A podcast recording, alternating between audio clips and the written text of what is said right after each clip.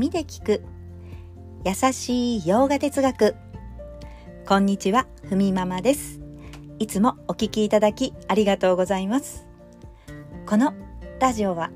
耳でヨガ哲学を聞いて日常に生かしていこうというラジオです。ラジオの原稿をノートに載せています。テキストでご覧になりたい方は URL を貼りますのでこちらからお願いいたします。では今日のテーマ「オーム」を1音ずつ解説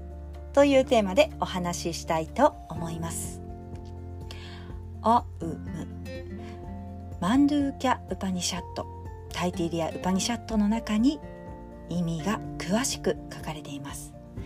この音「オーム」ですが世界全体を象徴しているという、まあ、音なんですよね。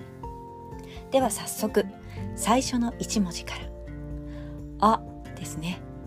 これは私たちが目で見て感じられる物理的な法則の中で動いているというんですね。ちょっと続けていきます。なんかちょっと具体的にちょっと見えてこないなと最初思うかもしれませんが言葉の音にはそういう意味が載っている載せているということですね。そして次「う」ですけれどもこれは目に見えないもの、まあ、物理的には感じられないけどでもないとは否定できない。そして私たちの気持ち感覚とか思い出とか忘れたいという機能もここに入ります。まあ、目には見えないけど確実にこの世界を動かしているレベルの現象のことを「う」で表現しています。そして最後「無」ですが形あるものもないものも潜在的なところから、まあ、可能性から形を表しいずれその形からまた形をなくす時がある。ちょっとこれ難しいかもしれません。簡単にまとめると、まあ、どんなものも形がなくなる時があります、えー、全ての物事がまあ最後にそのような形で行き着きますね。でもまた循環していきます、まあ、その形をなくした潜在的状態を「無」という音で表しています。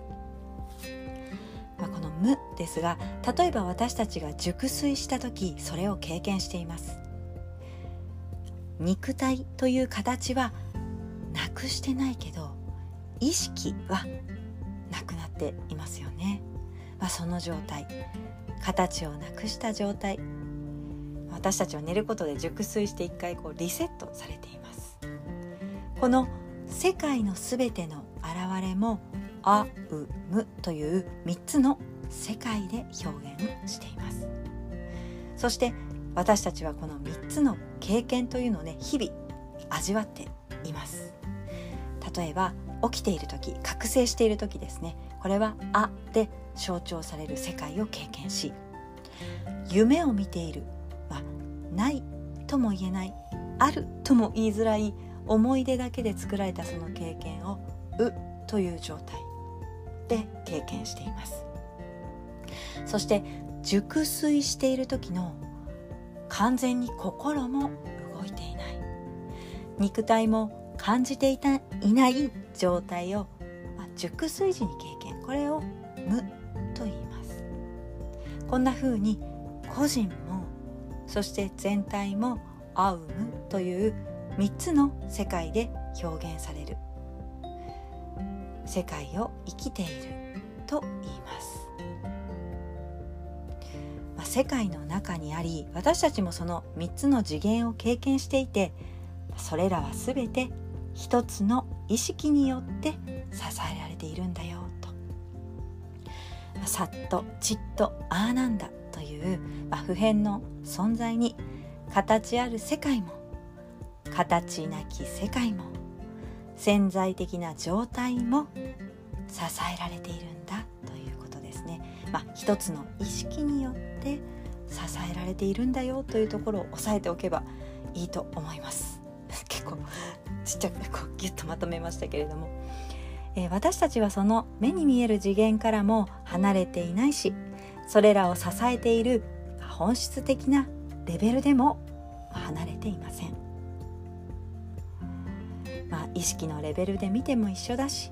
形をとって現れているレベルから見ても一体だということなんですね。なのでこの「あうむ」という音は世界全体を象徴している音と言われます、まあ、こんな風にね結構こう聞いただけではああそうかっていう感じは私は受けましたけれどもえそれぞれねあななるほどこういうことを言っているんだなというふうに少しずつ理解が深まるというところではありますが、まあ、インドの哲学というのはこの言葉を聞いたからそうだと言って、まあ、信じるということではなく、まあ、理解して実感することだとそして必ず実践することが大事ですよというふうにバガバットギーターも伝えています。まあね、こういうところに重きを置くので、まあ、今日話した「オウム」というね言葉を言ったら全てうまくいくというねものでもありませんし、まあ、こう今日話したこの言葉の意味どう自分と関係しているのかとか、まあ、その象徴的な音によって世界と自分を理解し実感し恐れが自分の中からなくなっているなというのをま、実践して自分の知恵に落とし込んでくださいというふうにバガバットギーターは伝えています。はい。では今日はこんなところで。今日一日も皆様にとって素敵な一日になりますように。耳で聞く優しい洋画哲学ふみママラジオご清聴ありがとうございました。バイバーイ。